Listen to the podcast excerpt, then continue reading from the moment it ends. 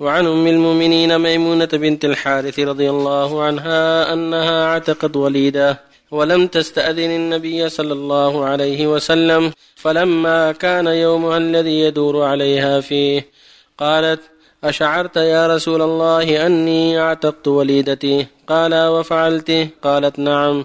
قال أما إنك لو أعطيتها أخوالك كان أعظم لأجرك. متفق عليه. وعن أسماء بنت أبي بكر الصديق رضي الله عنهما قالت قدمت علي أمي وهي مشركة في عهد رسول الله صلى الله عليه وسلم. فاستفتيت رسول الله صلى الله عليه وسلم قلت قدمت علي أمي وهي راغبة أفأصل أمي؟ قال نعم صلي أمك. متفق عليه. وعن زينب الثقفية امرأة عبد الله بن مسعود رضي الله عنه وعنها قالت قال رسول الله صلى الله عليه وسلم تصدقن يا معشر النساء ولو من حليكن. قالت فرجعت إلى عبد الله بن مسعود فقلت له إنك رجل خفيف ذات اليد وإن رسول الله صلى الله عليه وسلم قد أمرنا بالصدقة فأته فاسأله فإن كان ذلك يجزي عني وإلا صرفتها إلى غيركم. فقال عبد الله بل ائتيه أنت. فانطلقت فإذا امرأة من الأنصار بباب رسول الله صلى الله عليه وسلم حاجتي حاجتها وكان رسول الله صلى الله عليه وسلم قد ألقيت عليه المهابة فخرج علينا بلال فقلنا له ائت رسول الله صلى الله عليه وسلم فأخبره أن امرأتين بالباب تسألانك أتجزي الصدقة عنهما على أزواجهما وعلى أيتام في حجورهما؟ ولا تخبروا من نحن. فدخل بلال على رسول الله صلى الله عليه وسلم فسأله فقال له رسول الله صلى الله عليه وسلم من هما؟ قال امرأة من الأنصار وزينب. فقال رسول الله صلى الله عليه وسلم أي الزيان هي؟ قال امرأة عبد الله. فقال رسول الله صلى الله عليه وسلم لهما أجران أجر القرابة وأجر الصدقة. متفق عليه. بسم الله الرحمن الرحيم. الحمد لله وصلى الله وسلم على رسول الله وعلى آله وأصحابه ومن اهتدى بهداه. أما بعد هذه الأحاديث الثلاثة تدل على فضل الصلة للرحم ولو كانوا غير مسلمين. إذا كانوا ليسوا حربا لنا بل بيننا وبينهم عهد وأمان فالصدقة فيهم طيبة وقربة إلى الله عز وجل. ومن أسباب أيضا تأليف القلوب ودعوتها إلى الخير.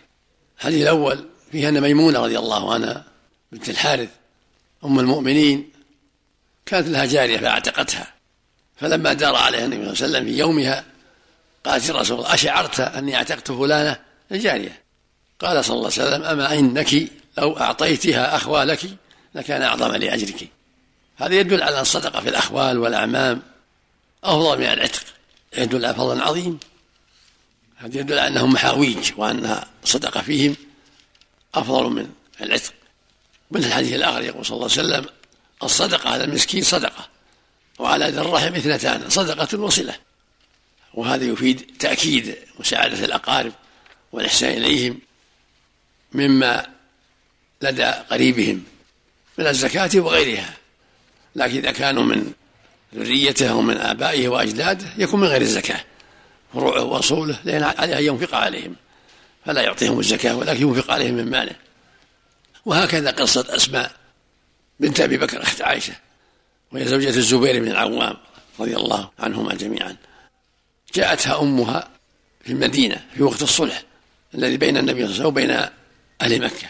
الهدنة التي وقعت بينهما في عام ست من الهجرة على وضع الحرب عشر سنين. جاءت أمها في وقت الهدنة. تسأل أسماء الرفد والمساعدة.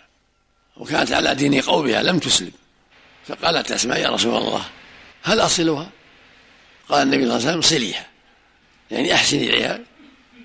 كما قال الله جل وعلا وبالوالدين إحسانا. أن اشكر لي ولوالديك إلي المصير. قال الله في حق الكافرين وصاحبهما في الدنيا معروفا وهما كافران. وصاحبهما في الدنيا معروفا. قال جل وعلا لا ينهاكم الله عن الذين لم يقاتلوا في الدين ولم يخرجوكم من دياركم أن تبروهم وتقسطوا إليهم. إن الله يحب المقسطين. هذا في وقت الأمان بينهم والهدنة والعهد. أما وقت الحرب لا. ليس لهم إلا السيف. فالمشروع للمؤمن أن يلاحظ قراباته وأن يحسن إلى قراباته يكون في ذلك الصدقة والصلة. جميعا. وهكذا حديث زينب امرأة مسعود رضي الله عنها أنها أتت النبي صلى الله عليه وسلم تقول له هل تجزئ الصدقة في أيتام عندي وفي زوجي؟ فقال النبي صلى الله عليه وسلم اثنتان صدقة وصلة. هذه يعني الصدقة في الزوج الفقير والأيتام من أولادها صدقة وصلة. يعني من غير الزكاة. تعطي أيتامها من غير الزكاة.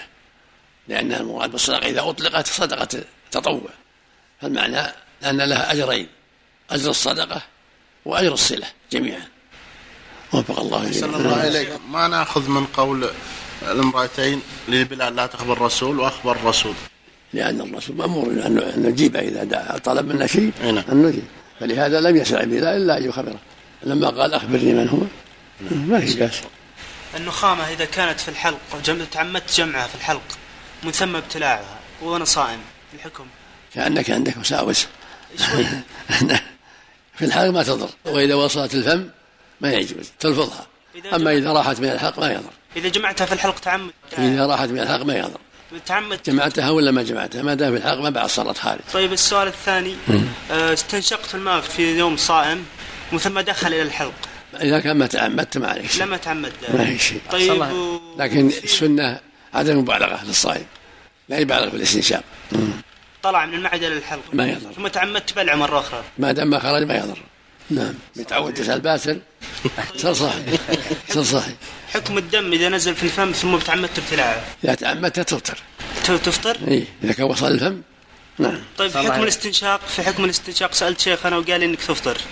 لا إذا تعمدت ابتلاع الدم تفطر. في حكم الاستنشاق الماء. إذا كان على طريق الاستنشاق ولكن ما غلبك الماء. سألت شيخ أنا قلت إن استنشقت لما تعمد آه، تدخل إلى الحلق. ما يضر. قال لي يفطر. لا ما هو ما عنده خبر. إذا ما تعمدت ما عليك ما ناخذ بقوله يعني؟ ما تعمدت ما عليك شيء. يعني ما ناخذ بقوله يعني؟ لا ما عليك شيء. من جمع بين صلاتي الجمعة والعصر أحسن الله إليك في السفر جهلا منه. هل يؤمر بالإعادة؟ أحوط أحوط يؤمر بإعادة العصر أحوط له. أحسن الله إليك. هل يؤخذ من حديث زينب جواز إعطاء المرأة الزكاة لزوجها؟ لا ما هذا صدقة تطوع لكن مسألة الزوج كون يعطى الصدقة محل خلاف. القول بالجواز لا بأس أما الأيتام لا لكن الحديث هذا في الصدقة تطوع صلى الله إليك هل يأخذ من حديث زينب أن الحلي كان جائزا للنساء؟ الحلي جائز للنساء. الحلي جاءت في الحديث الصحيح بجواز للنساء. لكن حرام على الرجال. الذهاب على الرجال حرام. أما خاتم الفضة يباح للجميع. الرجال والنساء صلى الله عليك صدقة المرأة على زوجها. تطوع؟ تطوع تطوع. هو الزكاة فيها خلاف والأرجح جوازها بالزكاة الحمد لله. صلى الله عليه وسلم عملك عبارة سبحانك اللهم. هذا كاف الخير الشر عن الناس. عبارة هذا الشخص كاف خير الشر إذا كاف شره مشكور وما إذا كاف خيره لا مو مشكور. أحسن الله عليك. معنى لا إله إلا الله لو قال لا معبود بحق في الوجود إلا الله زاد الوجود. ما في بس.